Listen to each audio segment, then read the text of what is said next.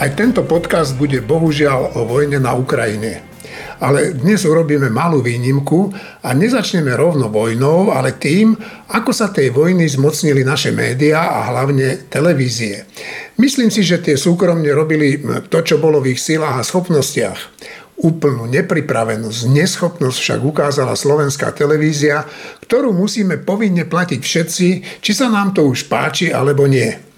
Ja za seba musím povedať, že som o úrovni tejto požieračky našich peňazí nemal nikdy vysokú mienku, ale potom ako vypukla vojna na Ukrajine, som bol z nej doslova zhnusený. Lubomír Lindner je človek, ktorý pôsobil dlhé roky v médiách.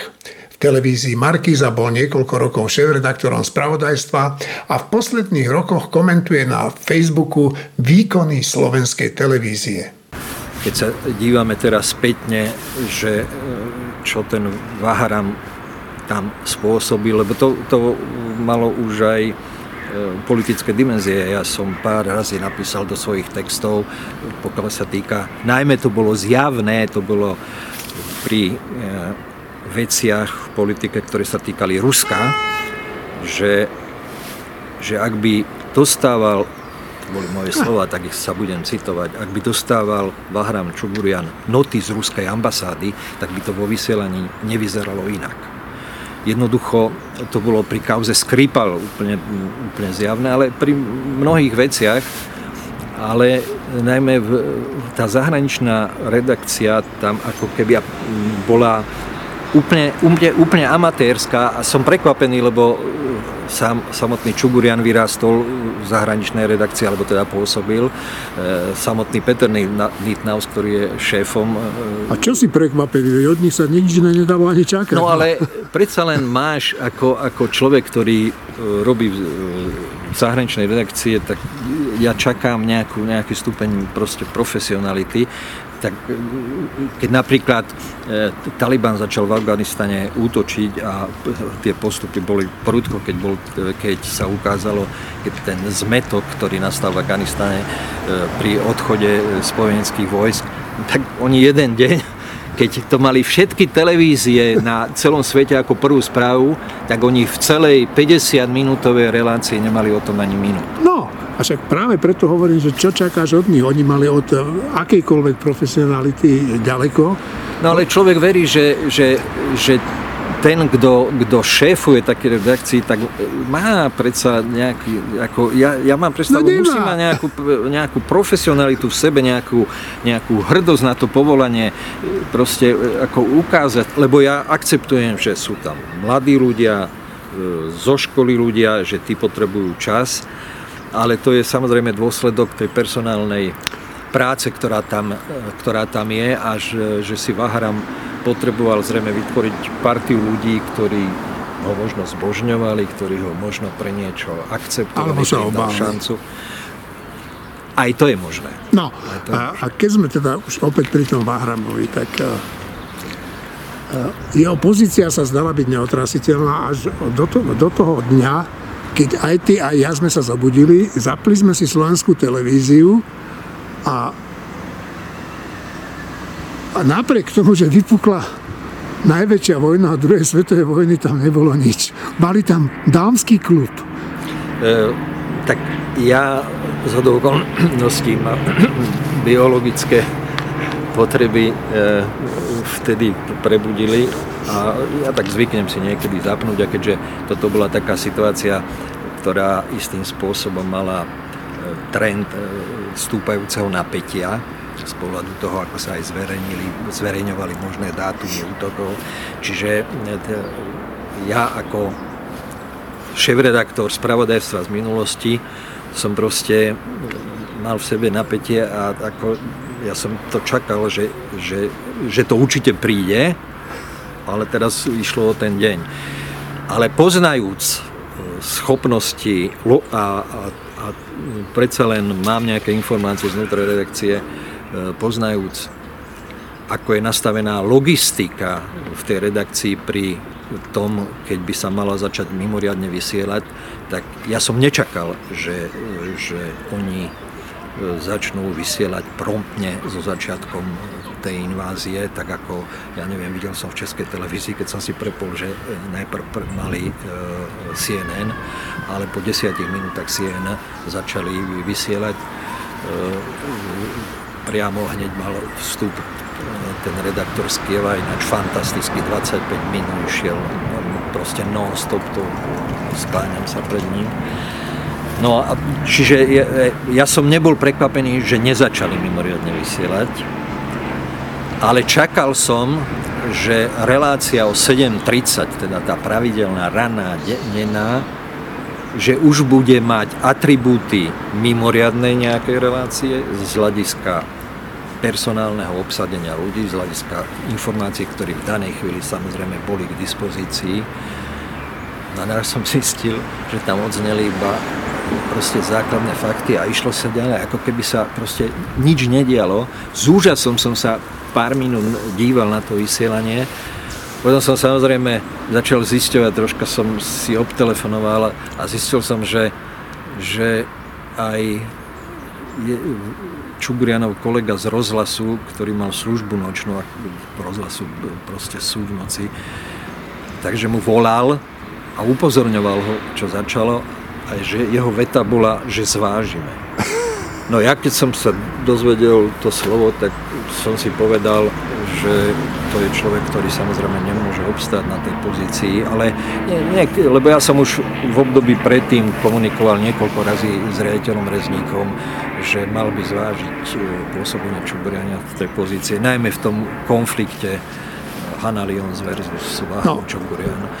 Čiže toto bolo pre mňa to, čo sa udialo, hovorím, ne, v deň začatia agresie Ruska na Ukrajinu v vo, verne, vo v spravodajstve televíznej zložky verejného právneho média ma síce neprekvapilo, ale tak, ako to vyzeralo, tak to ma predsa len šokovalo.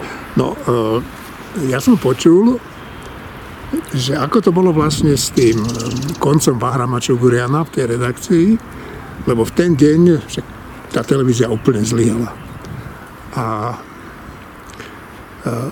údajne zasadala tu na úrade vlády, ktorý je za nami Bezpečnostná rada a že niektorých ľudí to tam tak pobúrilo, že si zavolali, teda to pobúrilo, že tá televízia nič nerobí. Že si zavolali pána riaditeľa a povedali mu, že buď Čugurian alebo ty.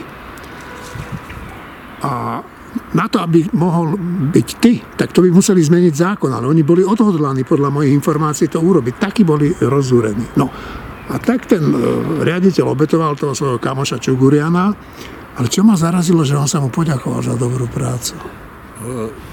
Pre mňa je táto informácia, čo si mi teraz povedal, ako nová, čiže toto pozadie som nepoznal, ale to poďakovanie, to ma šokovalo. To ma naozaj šokovalo.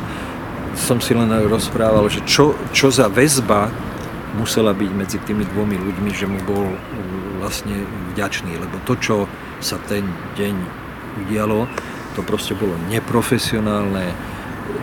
Ja to neviem ani samozrejme vyjadriť a to, že, že Vahram Čuburia v tej pozícii skončil, bo malo ako logiku, ale nie s tým poďakovaním samozrejme, keby to bolo, v tichosti sa no. zmenilo. No. Len, len ja mám pocit, z toho vysielania ďalších troch týždňov, no. čo sledujem, že síce hlava odišla, ale ako keby mena, me, metastázy, ktoré on vytvoril, ja neviem, či vlastným uvažovaním, či, či čím to je, že mnohí ľudia, ktorí, ktorí sú pre mňa, aj ich považujem, že aj že nejaká rozhľadňa, samozrejme, že sme hovorili, že, že je tam kopec mladých ľudí,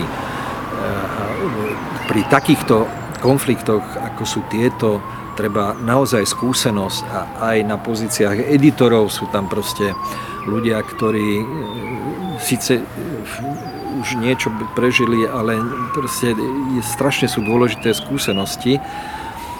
Ale som si myslel, že, že sú na takejto výške, aby v tomto konflikte vedeli, že na ktorej strane, lebo samozrejme často sa zdôrazňuje o tom, že novinár e, má byť proste objektívny, má mať nadhľad, má zohľadňovať názory e, strán, ktoré sa zúčastňujú nejakej kauzy, nejakého konfliktu, ale pre Boha živého, toto je konflikt rádu, kde nemôže žiadny novinár, teda novinár, ktorý, ktorý vie, kde je pravda, kde je sever, kde je právo, medzinárodné a, a neviem všetky, a ktorý trocha vidí súvislosti zahraničnej politiky, tak v tomto nemôže váhať. Ja som si to uvedomil tú nedelu prvú po, vo štvrtok ráno začala tá agresia, som si to uvedomil, keď som si v nedelu pustil otázky Václava Moravca.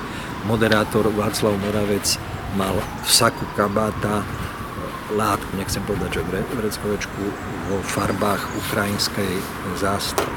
A to som si v tej chvíli uvedomil, že jasne dal najavo istý postoj, ale novinár sa v istých chvíľach musí jasne postaviť k tejto veci. A v slovenskej televízii, alebo teda v televíznej zložke verejnoprávneho média RTVS ja mám pocit, že ako keby pretrvávalo niečo, čo som vnímal pri pôsobení Čugoriania, že to pretrváva. No jasné, že to, to... A z toho som proste zaskočený, lebo ja neviem, v stredu to som tiež nevydržal, musel som to proste napísať do textu, lebo sa dívam a prvé štyri headliny, ktoré zazneli, nesúviseli s vojnovým konfliktom. Tretí bol teda súvisel s ukrajinskými utečencami, ktoré prichádzajú na naše územie. Prvá, prvá e, informácia, čo zaznela, bola, že zemetrasenie pri japonskom pobreží, dobre, je to no ale... ale pri tejto záležitosti, aby som prvé štyri informácie, ktoré zazneli, počul také, čo nesúvisia s konfliktom. Díval som sa s úžasom proste no. na tú vec. A potom to je aj o tom, ako oni štilizujú tie texty, ktoré sa týkajú tejto veci. Veď ako, ako ja proste nerozumiem moderátorskému textu alebo moderátorovi, moderátorke, ktorá formuluje otázku človeku, redaktorovi, ktorý je v Kieve, ako ďaleko sa ruskí vojaci dostali. No mne to pripadalo, ako keby si oni mysleli, že ruskí vojaci sú tam na nejakej záchranej akcii. Áno. Nebolo nič. No, to je jasné, že to zlyhalo. Lubo, uh, teda blíži sa voľba riaditeľa a uh, však my máme možnosť sledovať a porovnávať e, slovenskú a českú televíziu v tomto konflikte. Vlastne ja to ani už neporovnávam. Ja už tú slovenskú televíziu nepozerám, áno. Ja ju pozerám len e, z, dodatočne z, z archívu. Áno, no. A e, ty si spomenul, že e, Rezník chce byť znovu riaditeľom.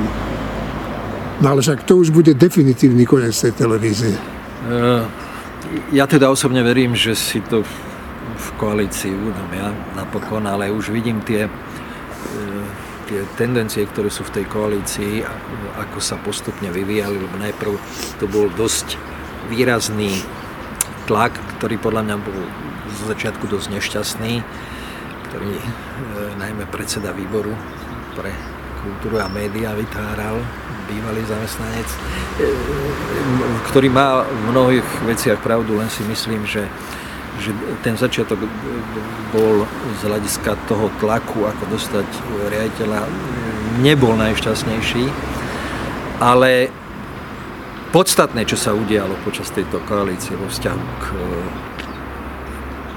riaditeľovi Rezníkovi, bola situácia v tom konflikte Vaharam Čukurian versus Hana Lions, keď, na, keď ten problém prerokovala kontrolná rada a na tú radu prišiel predseda parlamentu Boris Kolár.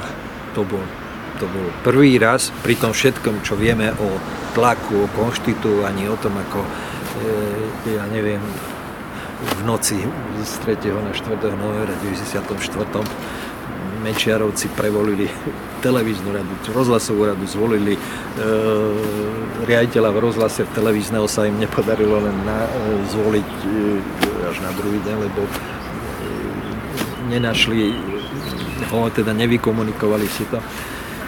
Tak pri tom všetkom, čo sa voči tomu verejnoprávnemu médiu udialo, tak ani jedna z vlád nezašla až tak ďaleko, že by priamo na rokovanie rady prišiel tak exponovaný politik, ako je predseda parlamentu a predseda jednej koaličnej strany, ktorý otvorene sa postavil e, na stranu Rezníka, na stranu rady.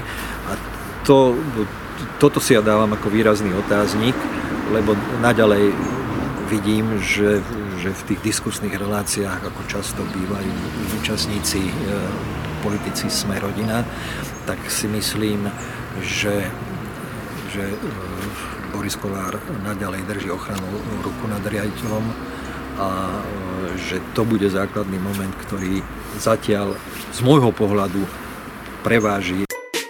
V dnešnom podcaste budete počuť aj celkom nový hlas, patrí kolegovi Tomášovi Zálešákovi a spolu s ním tu budú aj Marina Gálisová, Juraj Petrovič, Šimon Jeseniak, Martin Mojži, Štefan Hríb, no a do reči im budem skákať ako zvyčajne ja, Eugen Korda.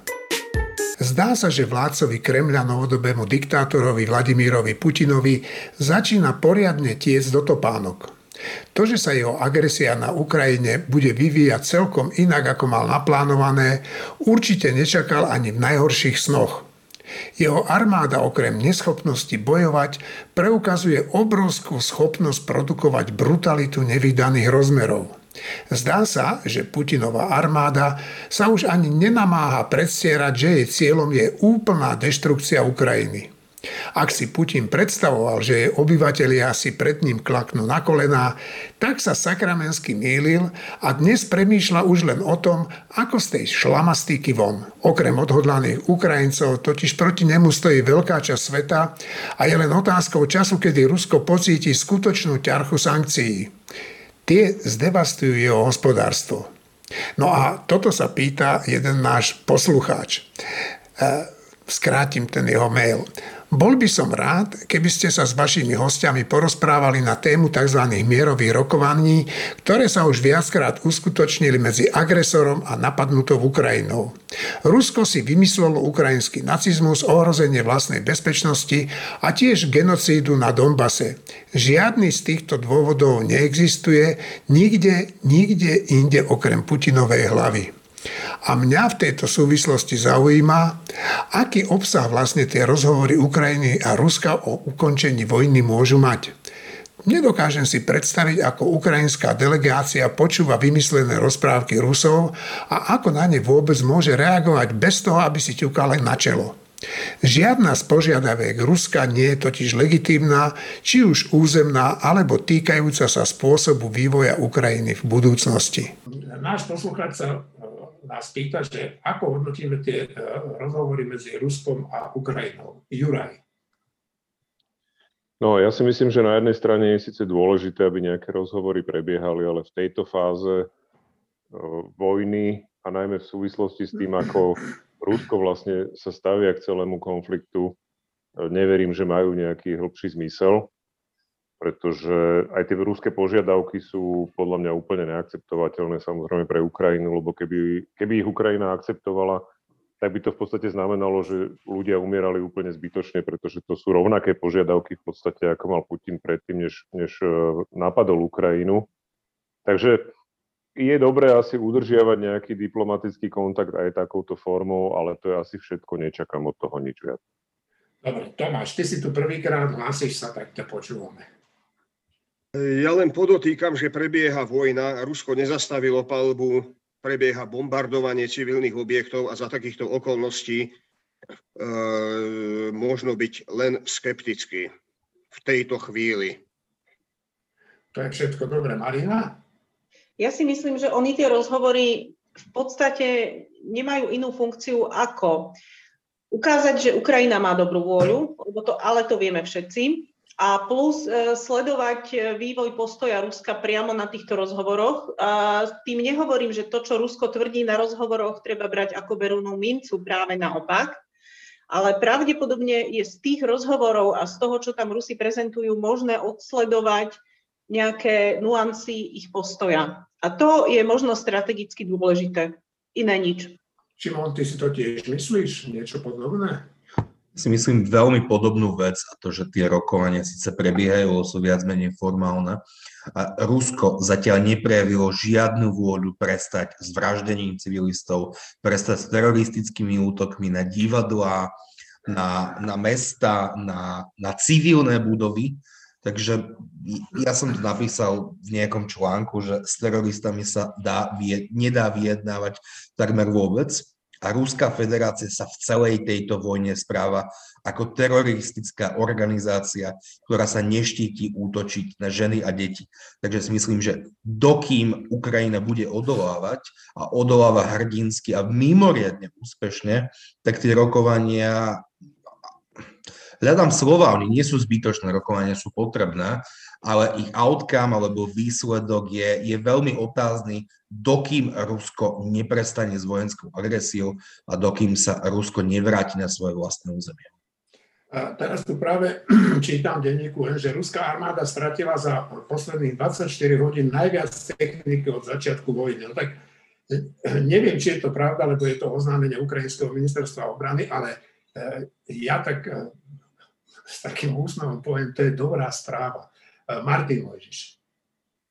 Ja si myslím, že tie rokovania doteraz, to nie sú ešte diplomatické rokovania mierového typu, to, sú, to je súčasť tej vojenskej kampane. Aspoň ja to tak čítam.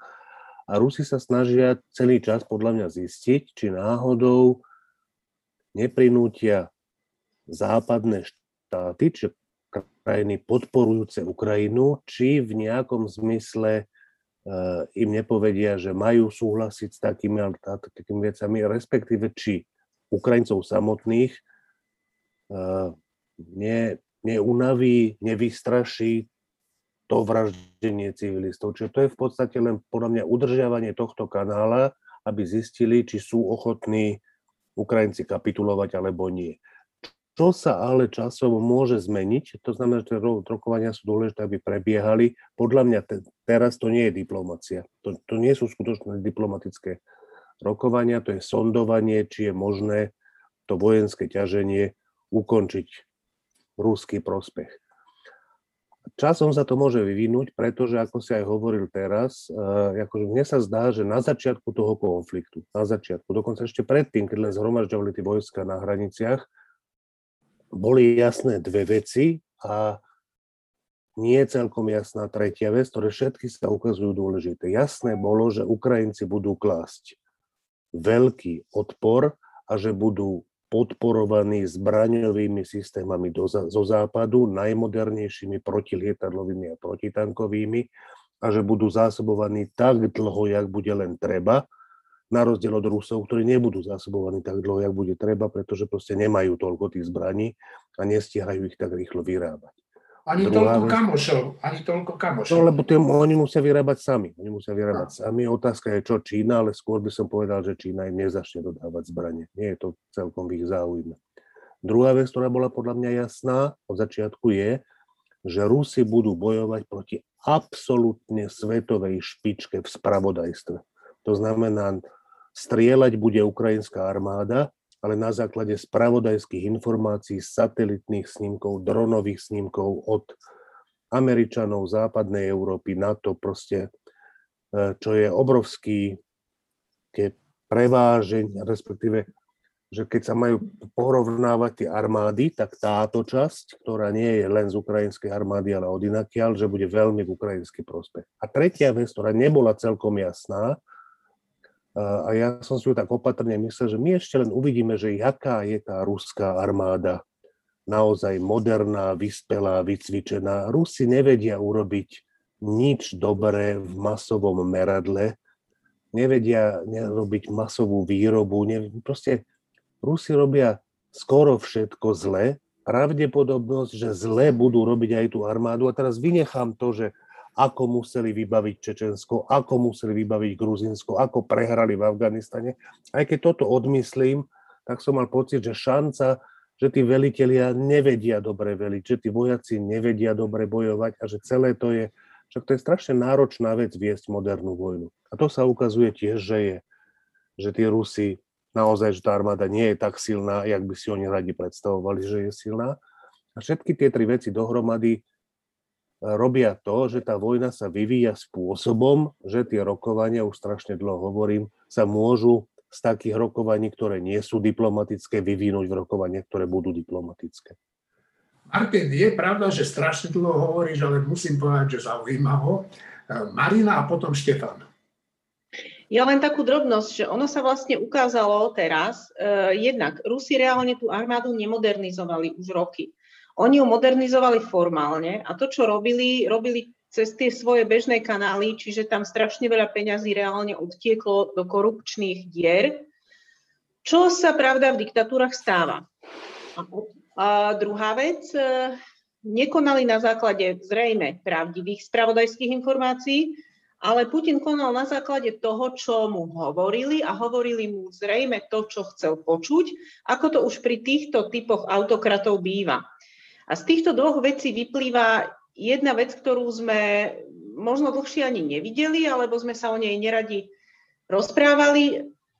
Mnohí tvrdili, že nie je pravdivá, ale je. Demokracia je silnejšia ešte aj vo vyhrotenej situácii, ešte aj v kríze, ešte aj vo vojne. Autokracia, hoci pôsobí navonok strašne akčne a silne, tak, ešte, tak vo vojne sa ukáže, že je slabšia, pretože jednak technicky, pretože korupčné kanály odsajú všetky zdroje alebo veľa zdrojov potrebných na modernizáciu a je slabšia informačne, pretože Autokracia je presne režim, kde sa neodovzdávajú informácie pravdivé, odovzdávajú sa informácie s pribaleným strachom, čo znamená, že ten, kto informáciu dáva vyššie, tak dáva takú, aby sa mu nič nestalo. To sme videli v Číne, keď sa neodovzdávali informácie o covide, a to vidíme v Rusku, keď sa zrejme určite neodovzdávali Putinovi informácie z pravodajského charakteru, ktoré by boli pravdivé. Lebo keby bol dostal pravdivé informácie, asi by neboli tie chýry o tom, že robí čistky v eh, tajných službách. Dobre, Štefan a potom Tomáš. Tie rokovania najprv z hľadiska Ukrajiny.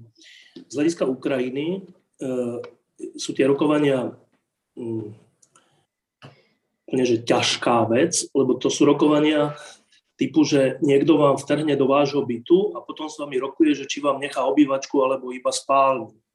Tak akože logické by malo byť, že vypadni z toho bytu a potom môžeme o niečom rokovať, napríklad o tom, že, mi nahradí škody. Ale že rokovať o tom, keď je na tvojom území, v tvojom byte, že čo všetko si nechá a čo si nenechá, je, je neférová pozícia a v tomto zmysle ja aj obdivujem Eh, Ukrajincov a prezidenta Zelenského, že si udržiava nervy na úzde a že, že na tie rokovania vôbec chodia. To je, chápem, že oni sú zodpovední za životy miliónov Ukrajincov, čiže, čiže tam ísť na tie rokovania je aj tento rozmer, ale oceňujem to napriek tomu, lebo, lebo to je strašne ťažká situácia.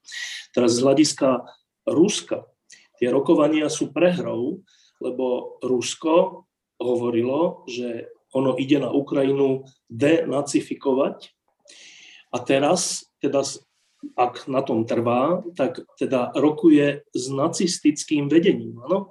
Tak to znamená, že, že e, asi není až také silné to Rusko na tej Ukrajine, keď musí rokovať s tými, ktorí chceli odstrániť. E, to znamená, že to, že Rusko chodí na tie rokovania a dokonca podľa Zelenského začína byť realistickejšie, Rusko, tak to znamená, že Rusko si je vedomé, že na tej Ukrajine prehráva, že to nie je ten výťazný vstup do, do spriateľenej krajiny, ktor, kde ich budú vítať, ale naopak, že tam majú veľké straty a nevedia, čo ďalej.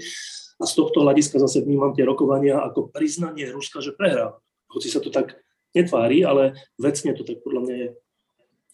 A teraz, čo sa týka obsahu tých rokovaní, Ehm, tam sa objavujú také, také všetké čiastkové informácie a požiadavky jednej či druhej strany.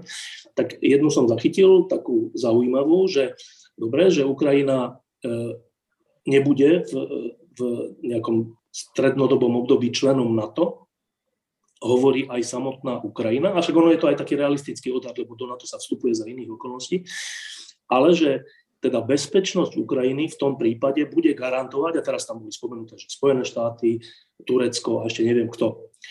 Tak e, to je zase, ak, ak, ak je toto v hre, táto dohoda, tak je to zase, to, je, to by bola že strašná prehra Ruska, hoci sa to tak netvári. Rusko bude hovoriť, že vidíte, dosiahli sme, že, Ukrajina nie je člen, nebude členom NATO. No ale ak bude Ukraj, bezpečnosť Ukrajiny garantovať budú Spojené štáty, tak to je v bledom odrom to isté, lebo Spojené štáty a NATO to nie je veľmi rozdielna, rozdielný svet.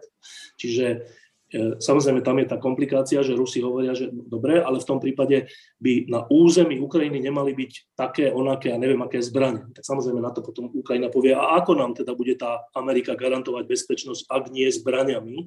Dobre, že to je ešte pred nami, e, toto sa nejak vyvinie, ale samotné to, že už to nie je, že musí odísť celá vláda, že, že tá krajina sa rozpadne celá, že Rusko tam nasadí bábkovú vládu a tak ďalej, ale že už sú tam takéto úvahy, že dobre, tak e, bezpečnosť Ukrajiny budú garantovať Spojené štáty.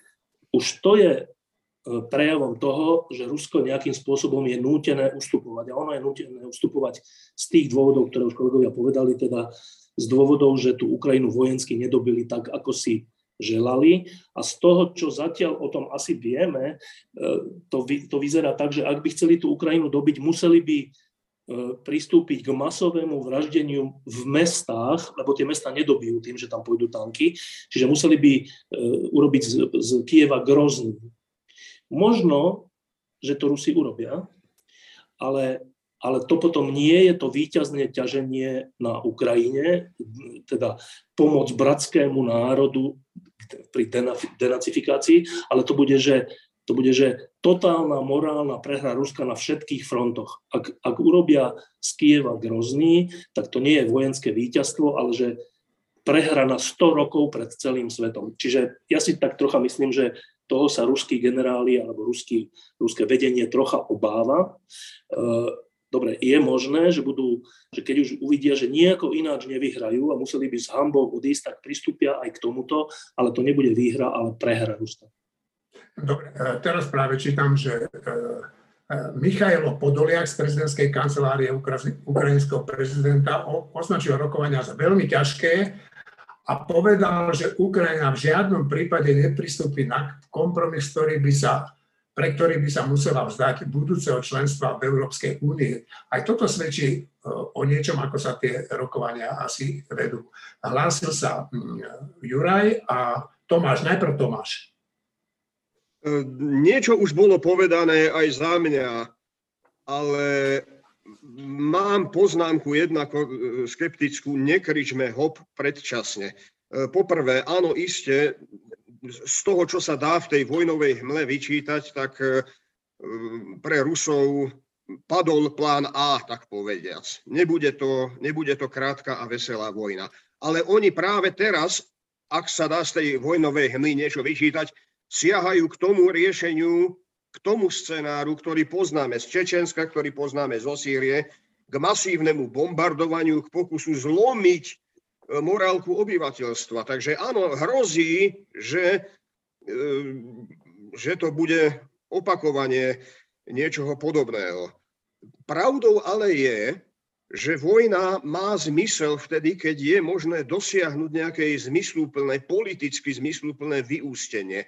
A práve tým blatom, do ktorého sa dostala ruská armáda na Ukrajine, Opakujem, to neznamená, že nevyhrajú, ale vyhrajú s väčšími morálnymi stratami, nie len fyzickými stratami, vyhrajú, vyhrajú masí, masívnou prevahou v počtoch a v palebnej sile, ale to, tie, tie morálne a politické, tá morálna a politická cena za to prudko stúpa. No a pokiaľ sa teda nedarí Rusom vyrobiť z tej vojny nejaké zmysluplné politické vyústenie, tak samozrejme vyštrkujú tykadla a skúmajú, ako riešiť vzniknutý problém a pre Putina to je vážny problém, ako výjsť, ako prípadne vycúvať alebo ukončiť tento konflikt zmysluplne, alebo z neho vycúvať s odsťou. Ale teraz nemám na mysli s odsťou pred Západom, lebo tam domnievam sa česť definitívne stratil, reputáciu definitívne stratil, ale on nejakým spôsobom e, sa musí poistiť pred vlastnou verejnosťou, musí sa poistiť pred vlastnými generálmi, musí sa poistiť pred vlastnými, vlastnými e, kolegami vo vedení a musí sa poistiť aj vo vzťahu k iným mocnostiam. V prvom rade k Číne, ktorá lavíruje, čaká a trpezlivo realizuje svoje zámery, takisto povedzme k Iránu a prípadne samozrejme k ďalším. Čiže, čiže áno, to nie sú normálne štandardné mierové rokovania, ale je to, domnievam sa, práve iniciatíva, možno sa mýlim, ale práve skôr iniciatíva z ruskej strany a hľadanie spôsobu, akým realizovať náhradný cieľ po tom, čo pôvodná stratégia sa jednoducho zašprajcovala. Martin? Uh, ja si myslím, že to, čo vravel Štefan aj Tomáš, že, uh, teda, že eskalácia útokov voči civilistom, masívnym bombardovaním ako grozný, že zrovnať zo zemou, alebo dokonca nasadením chemických zbraní, sa nesmie ignorovať, že to je naozaj s tým treba počítať. Na druhej strane si myslím, že Rusi musia počítať s týmto a veľmi sa mi zdá, že záleží na teraz na spravodajských informáciách, ktoré si uvedomujú, že treba vyhodnocovať podľa mňa už teraz. E, že ich netreba zatajovať, ako sme vravili na začiatku. A tie informácie sú takéto. Keď začnú robiť z Kieva Grozný, alebo z Charkova, čo je mimochodom ruské mesto vo veľkej miere, Charkov, že obývané Rusmi etnickými, tak to neviem. Keď začnú robiť z Kieva Grozný, ako sa k tomu postaví Západ.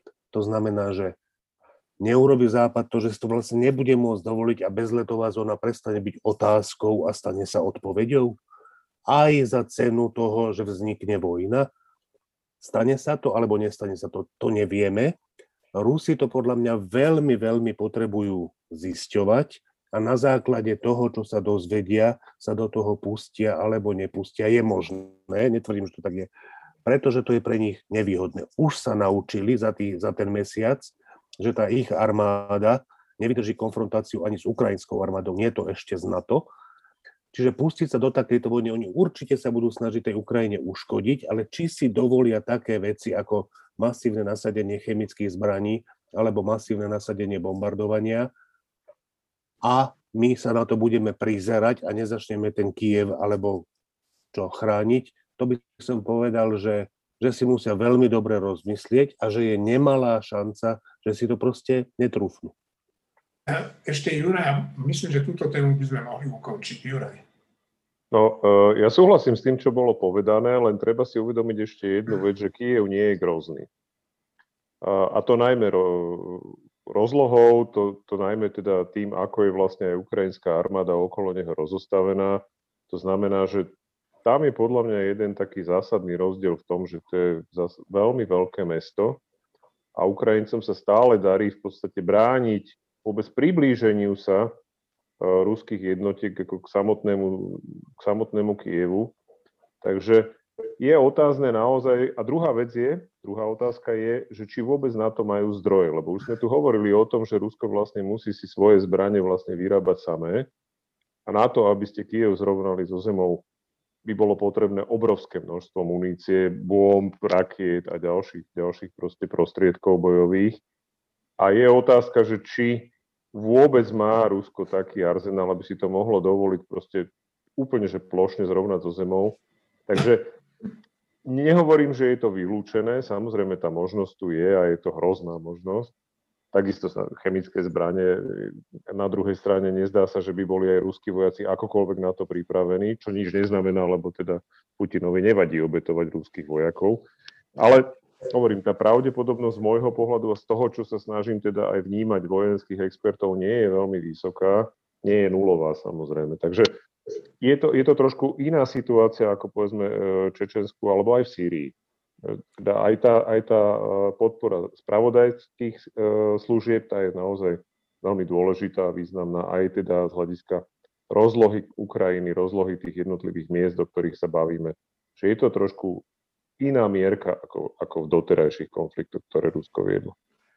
Aj keď sa českého premiéra pýtali novinári, na to, čo na neho najviac zapôsobilo, teda osobne na neho najviac zapôsobilo pri návšteve e, Kieva a prezidenta e, Ukrajiny, tak povedal, že boli to dve veci. Prvá, bolo to nesmierne odhodlanie e, ukrajinského vedenia bojovať Ale ešte čo viac na neho zapôsobilo, povedal to, že, že taká ich chladnokrvnosť, racionalita, že ako to majú všetko spočítané, že, že proste, že on sám má veľkú dôveru v ich konanie, že vidí, že to nie sú nejakí naivní rojkovia. No a no, o to sa odpichnem teda k tomu nášmu premiérovi, ktorý tam, e, ktorý tam neišiel. A niektorí ho veľmi kritizujú, niektorí zosmiešňujú, niektorí napádajú. A, a čo mi na to povie Juraj Petrovič? Ty si to pekne napísal v podstate aj v tom článku, ktorý je na webe týždňa. Ja si myslím, že je to škoda. Samozrejme, je to škoda, že, že Eduard Heger nešiel na Ukrajinu spolu s ostatnými premiérmi, ktorí tam cestovali. Na druhej strane, ja si myslím, že skutočne treba oceniť to, že politik v tak špičkovej funkcii na Slovensku bol schopný si priznať chybu, povedať verejne, že to je chyba, že to bola chyba a že by dnes jednal inak. To je, nehovorím, že úplne unikátna vec, ale v súčasnej dobe, kedy každý je len veľký geroj, každý má stále pravdu, každý proste je úplne neomilný, priznať si takto verejne chybu a povedať áno, dnes by som jednal inak, je potrebné oceniť. Marina a potom Šimon. Šimon bude mať možno iný názor. Marina, hovor.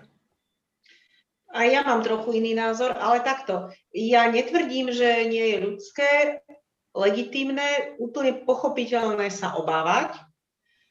Každý sa obáva. Myslím si, že neboja sa len šialenci, psychopati a podobne. Uh, takže ja to nehodnotím z tohto hľadiska, že áno, niekto povie, že premiér sa bál. Ja neviem, či sa bál. Ja vôbec neviem, či toto bola tá motivácia, prečo nešiel. Jednoducho to, že nešiel, je strašná škoda pre neho samého, pre Slovensko je to strašná škoda. A ak sa niekto opýta, že či bola tá návšteva nejako významná pre Ukrajinu, tak áno, bola. Bola mimoriadne významná pre Ukrajinu, pretože to bolo obrovské ja nepoviem, že gesto, lebo to znie prázdne, ale obrovský prejav spolupatričnosti a obrovský prejav aj ľudskej, ale aj štátnickej odvahy. Pretože ja si myslím, že aj tam tým predstaviteľom štátov niekto povedal, že to nie je bezpečné a oni tam napriek tomu išli, lebo pravdepodobne rozoznali, že toto je dôležitá vec. A tu mi u nášho premiéra chýba toto. Rozoznať, že niečo, hoci je ťažké, je dôležité je správne. A treba to urobiť. Bez ohľadu na to, že sa ľudsky bojíme, pretože bojí sa každý, ale na určitej pozícii sú určité požiadavky a tu sa žiada byť aj trochu takým štátnikom a dokonca občas aj hrdinom. No tak ukázalo sa, že toto tak nie je.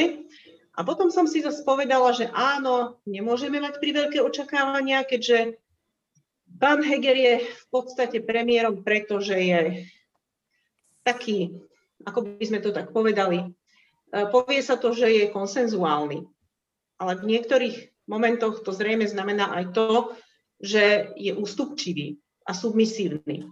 A toto bol ten moment. Lenže tých momentov nemôže byť viac, ako je tých momentov dobrých. No a u ňoho neviem. U ňoho bolo aj očakávanie, že tie dobré momenty prevládnu. Napríklad u nás v Lampe sa prejavil spôsobom, že som mala pocit, že áno, naozaj tak vyrástol aj štátnicky. A sám hovoril, že je inšpirovaný prezidentom Zelenským. No a potom prišlo na tie činy a tá priepas medzi, medzi tým, čo on povedal v Lampe a priepas medzi, a čo urobil, je proste príliš hlboká na to, aby nebola sklamaním, hoci ľudsky pochopiteľná. Uh, Šimon a potom Juraj. Eduard Heger sa za svoju neúčasť v Kieve ospravedlnil. Eduard Heger sa v tomto zachoval ako rovný chlap. Eduardovi Hegerovi za jeho konanie po skončení návšteve Fialu a ďalších v Kieve ďakujem. Závidím Čechom ich premiéra. Neskutočne im závidím ich premiéra. Dlhodobo Peter Fiala je jedných z najpozitívnejších európskych zjavov, zjavov v politike. Prezident Zelenský ocenil konanie Fialu, Kačinského, Moravieckého a Jašaka, alebo Janeša, ospravedlňujem sa. Vítali Kličko, primátor Kieva, ocenil a vyzdvihol toto konanie. Premiér Ukrajiny, celá ukrajinská verejnosť toto gesto ocenila.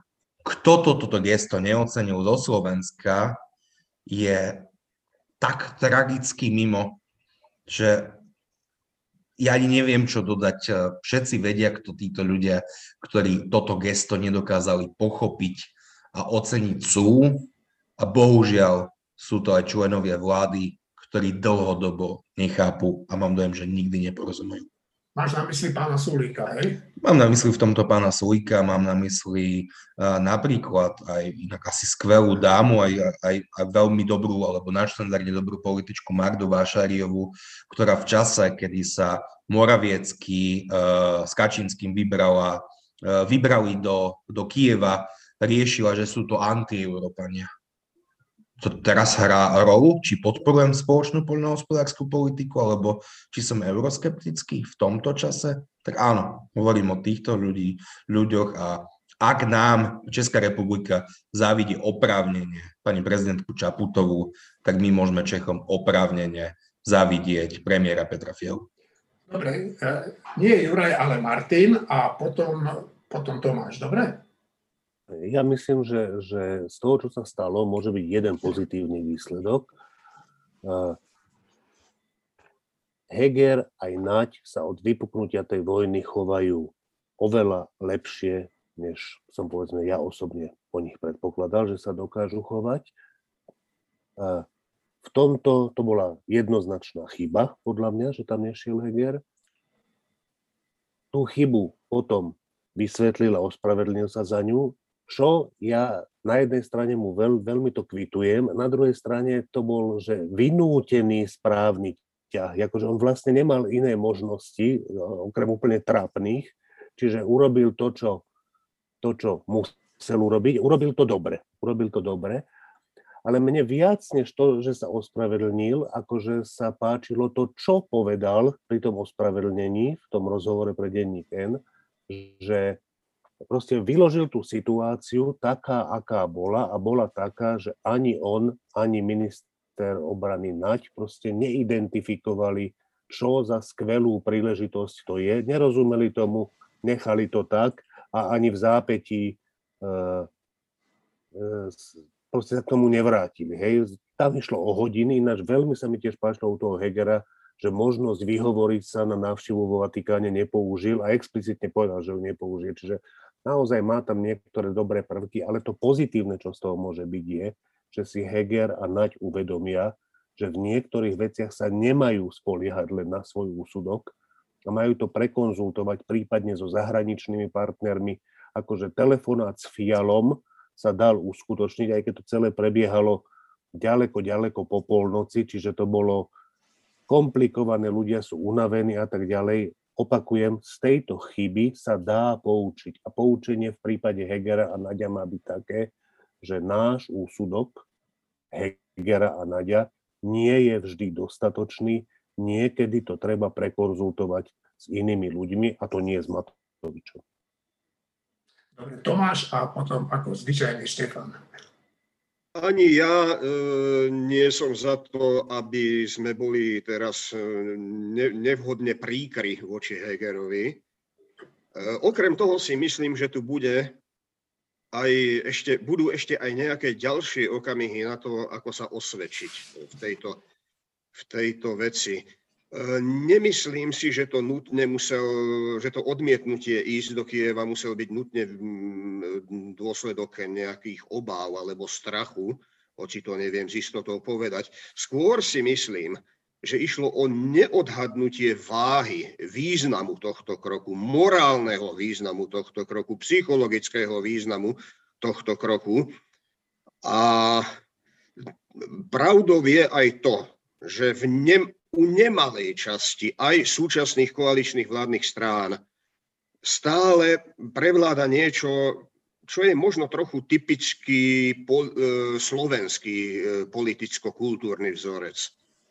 Aká si predstava, že my, na rozdiel povedzme od Poliakov, na rozdiel povedzme od Maďarov, sme v akomsi príjemnom zázemí, že keď nebudeme príliš vyskakovať, to, nie, to nemusí byť úplne vedomé.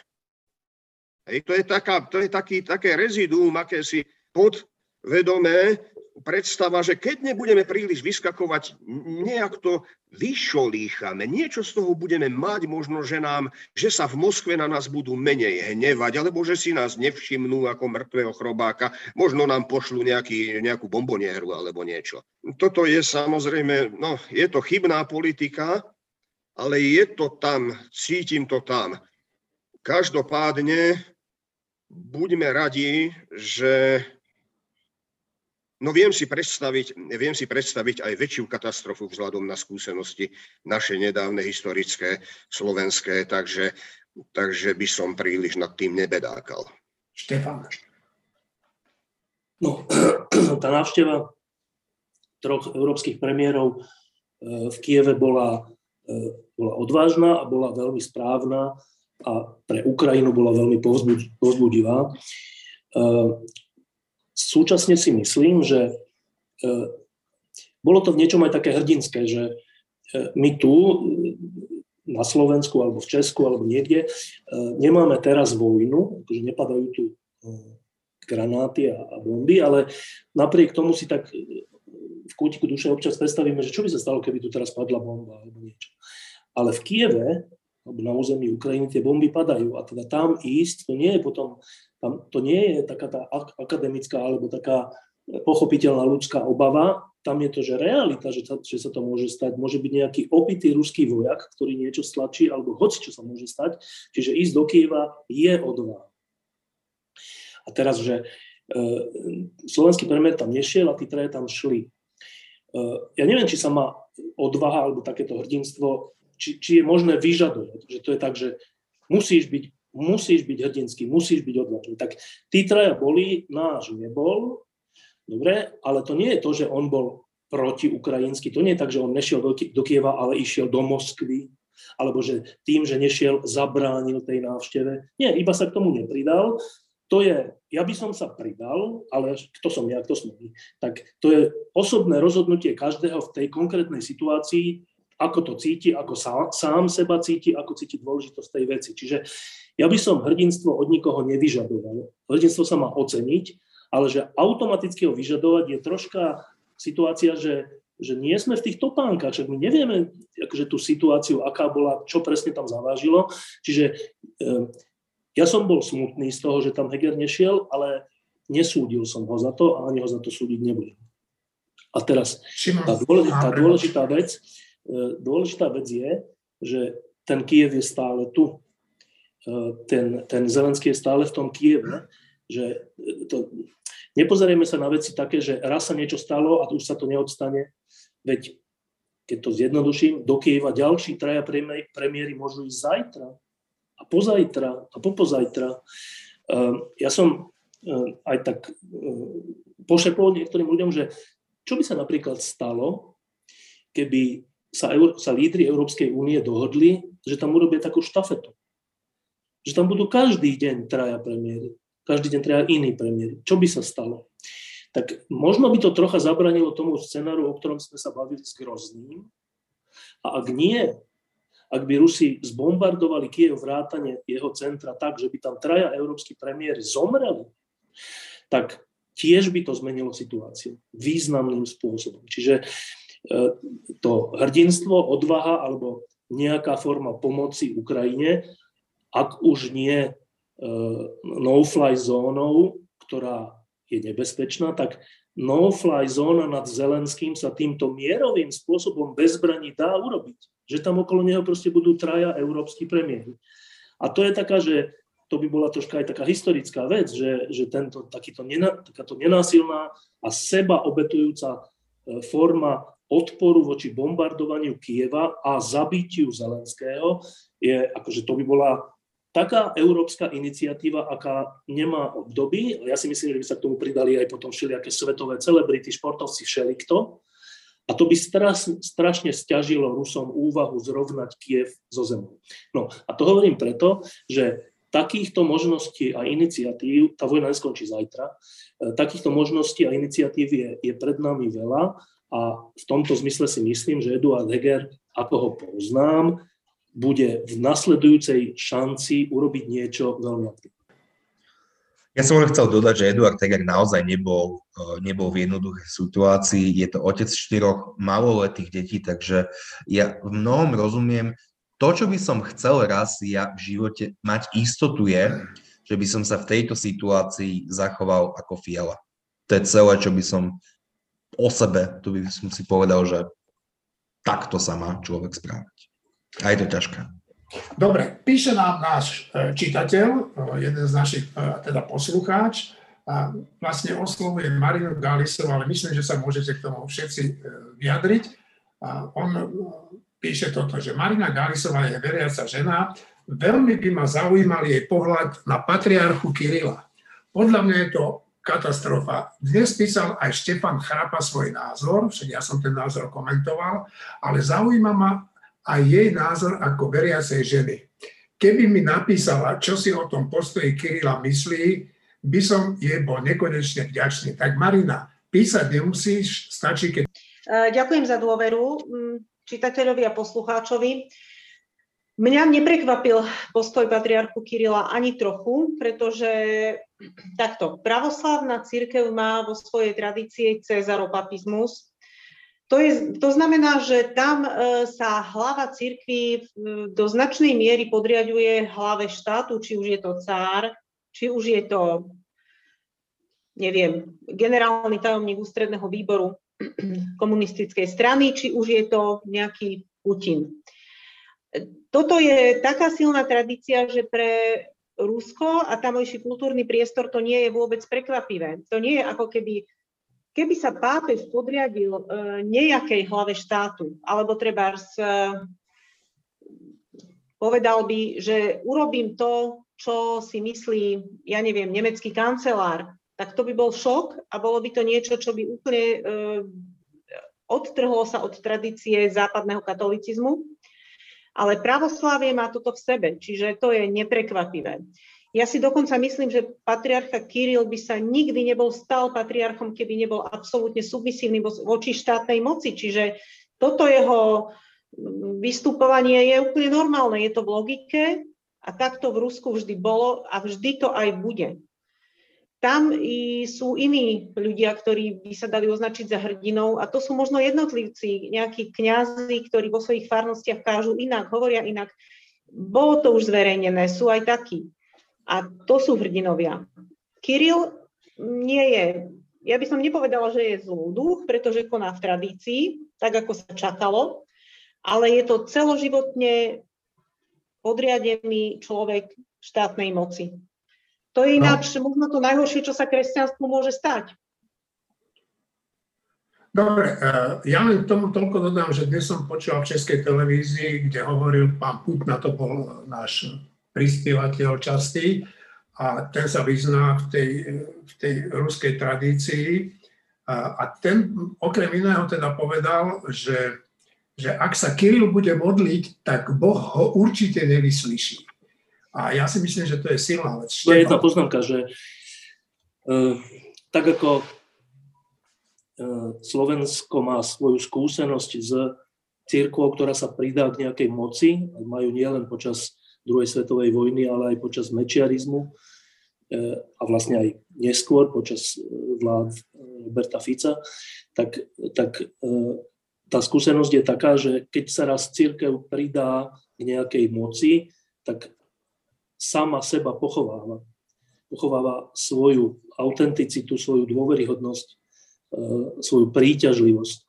Tak len, len pripomeniem, že okrem toho, že Ruská, Ruská pravoslavná církev je dlhodobo vedená skôr KGB než Duchom Svetým, tak e, tento patriarcha Kiril povedal ako odôvodnenie tej vojny, že to je správne ťaženie smerom na Európu kvôli tomu, aby sa potlačilo LGBT hnutie.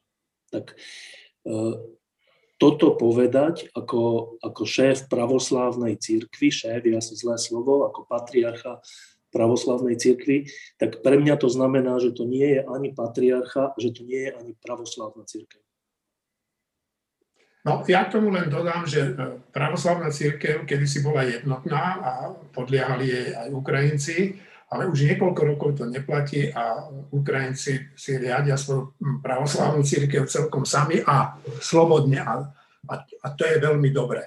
No a Tomáš ešte chcel. Len trošku upresniť. E, nezabudnime, že Ruská pravoslávna církev je zvláštny kultúrny fenomén aj v rámci pravoslávia samotného, aj zvláštny historický fenomén. No a e, navyše a, e, princíp cezaropapizmu vysvetľuje niečo z toho, ale nie úplne celé. Nezabudnime teda na, na, tú, na tú zvláštnosť ruskej histórie, ale aj aj na, na špeciálne na sovietskú éru. Keď e, sovietský režim, bolševický režim, síce kruto prenasledoval pravoslávnu církev, ale zároveň ju infiltroval, zaviazal si ju, prenikol ju svojou vôľou, ak to sviem takto povedať. A to je niečo, čo, čo, čo, čo, čo dôsledky tu vidíme dodnes. A ja by som rád povedal, že e, práve teraz znovu vyšla agentúrna správa Reuters, že pápež od začiatku ruskej invázie na Ukrajinu nikdy nepoužil vo svojich vyhláseniach slovo Rusko. V dnešnom posolstve pre Európske katolické sociálne dni v Bratislave označil vojnu za zvrátené zneužívanie moci prospech stranických záujmov. Mám rád pápeža. No a posledná vec, ktorú by sme mohli prebrať, a poprosím vás rýchlo, lebo už sme dosť dlhí, alebo posledné dve veci. Tak to sú tí naši špióni, a však o tom sa už dosť popísalo, teda ruskí špióni, o tom sa dosť popísalo, ale ukazuje sa, že oni mali veľmi dobré kontakty aj na niektoré naše strany. A v tej súvislosti sa pýtam, mal by sa štát zaoberať tým, či niektoré strany nie sú hodné rozpustenia. A začnem tento raz Štefanom. Štát sa má starať o to, aby sa v ňom dodržiavali platné zákony. Ak e, sú tieto zákony porušované, tak samozrejme má štát prikročiť ich vymáhaním. E, či, či extremistické politické strany nielen na Slovensku, ale po celej Európe e, sú platené alebo podporované ruským putinovským režimom, o tom nie je sporu. To sú fakty, ktoré sa ukázali v prípade Rakúska, Francúzska a ďalších krajín. E, predpokladám, že na Slovensku to nebude inak. Samozrejme je otázka, že keď e, zahraničný nejaký sponzor, v tomto prípade štát alebo nejaký jeho poskokovia toho štátu, e, dávajú peniaze politickým stranám v inom štáte, že či je to trestný čin zo strany tej politickej strany, ktorá prijíma tie peniaze. E, toto ja neviem, nie, som právnik, ale e, určite by malo byť, e, malo byť zverejnené, že či extrémistické strany na Slovensku, alebo aj iné strany, ktoré zatiaľ za extrémistické nepovažujeme, prijímali peniaze zo strany Ruskej federácie a jej poskokov na to, aby rozrušovali Európsku úniu, Slovensko, Západ v prospech Ruskej federácie. Neviem, či je to trestný čin prijať peniaze od cudzej nejakej osoby alebo nejakej organizácie, ale to, že či e, sa týmto spôsobom narúša suverenita a, a e, zahranično-politické smerovanie Slovenskej republiky a jej ukotvenie, to by sme určite mali vedieť. Šimon, týmto ukončíme. Ja som len chcel dodať, že, že podľa súčasnej legislatívy e, politické strany nesmú prijímať platby dokonca zo zahraničia. Teda ak má niekto napríklad Revolt Bank, čo je bežná, bežná banka, ktorá ale má litovský účet, tak ani z litovského účtu by som nemal poslať politickej strane e, svoju podporu vo forme daru. Dobre, tak kolegovia, ja mám... Áno, dobre, Štefan? Nie, Jure sa ešte Aha, tak Juraj, hovor. Ja som chcel jednak povedať to, čo povedal Šimon. To znamená, politické strany nesmú príjmať prí, príspevky zo zahraničia a v tejto situácii, aby som skutočne e, očakával, aj keď teda je to také naivné očakávanie, že teda pán generálny prokurátor by mohol prestať vypisovať na Facebooku a mohol by sa začať venovať tomu, čomu by sa venovať mal. To znamená podať návrhy na, na zrušenie politických strán, ktoré porušujú zákon o politických stranách. To je úplne jednoduché. Počkaj, Juraj, byť... Juraj, ale že to je taká ľahko obíditeľná vec, že ten, ten, ten zahraničný subjekt alebo štát to pošle nejakému svojmu kamošovi na Slovensku a tento potom pošle tej politickej strane. Vieš? Áno, ale to, ale to sa dá vyšetriť, to sa dá vyšetriť a keď je jasné, že ten pôvod tých peňazí je proste ruská ambasáda, tak to, že to niekto prehnal cez slovenský účet, neznamená vôbec nič. To je proste jednoducho, to je otázka už potom toho, že majú fungovať poriadne spravodajské služby, majú byť schopné tento tok peňazí doložiť, čo nie je zase tak strašne zložité a v tom momente môže aj ten generálny prokurátor konať. Druhá vec je, že my máme vyhlásenú mimoriadnu situáciu. V mimoriadnej situácii, keď niekto koná prospech cudzej mocnosti, ktorá Slovensko označila za nepriateľský štát, je už potom aj na orgánoch činných v trestnom konaní, aby zvážili, do akej miery sa nejedná náhodou o nejaké trestné činy, ja neviem, vlasti zrady, podporovania nepriateľa, podporovania cudzej mocnosti alebo nepriateľskej mocnosti a tak ďalej. Čiže v tomto smere je dôležité, áno, snažiť sa udržať nejakú rovnováhu medzi slobodou a zodpovednosťou, ale na druhej strane sme v mimoriadnej situácii, máme vojnu na našich hraniciach a ak v tejto situácii nebudú štátne orgány konať proti jednoznačným agentom e, nepriateľskej mocnosti, to znamená Ruska, tak jednoducho zase to pôjde o nejaké zlyhanie štátu a tomu treba zabrániť. Dobre, tak ja vám všetkým ďakujem. E, našim poslucháčom a aj čitateľom samozrejme by som rád povedal, že vaše maily, ktoré posielate mne, e, ja pozorne čítam, a teda nie je pravdou, že by som si ich nevšímal, ak neodznejú v tejto relácii, však najväčšinu z nich aj bez ich prečítania sme tu odpovedali. Takže píšte ďalej. Ďakujem vám a prajem vám mne sa to ťažko hovorí. Príjemný víkend. Do počutia.